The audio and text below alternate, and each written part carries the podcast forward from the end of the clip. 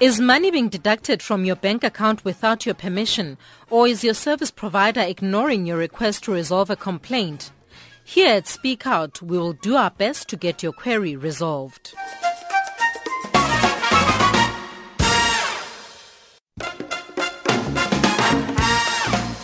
In July 2014, Jim Mthethwa from Gauteng submitted a claim for his Provident Fund payout after leaving his job at Kelly Industrial. A year later, he was yet to receive it.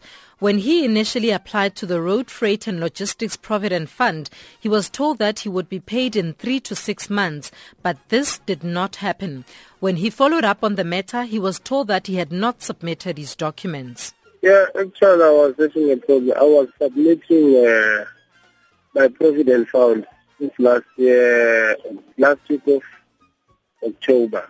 So the guys that I was submitted with him, they received his money at, at February first week. And the second group that was submitted at February is receiving his money at the uh, first week of June.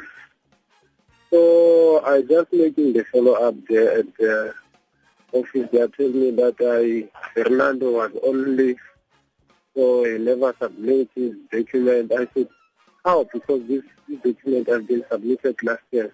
The one that was submitted this year is already received this money, but I never received nothing. I was going to the Provident Fund office.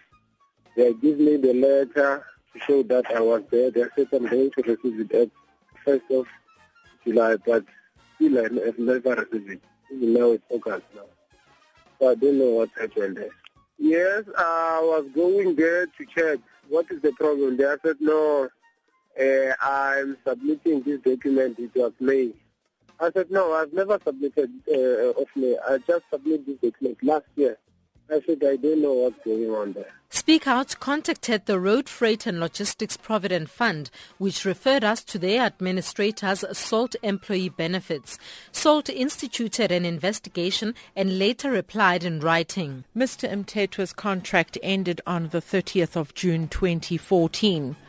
The completed claim documentation was received by SALT Employee Benefits from Sanlam, the front office, on the 17th of April 2015. We are currently waiting for a tax directive and bank verification, which should be received within the next 48 hours. Once successful, payment will be made thereafter.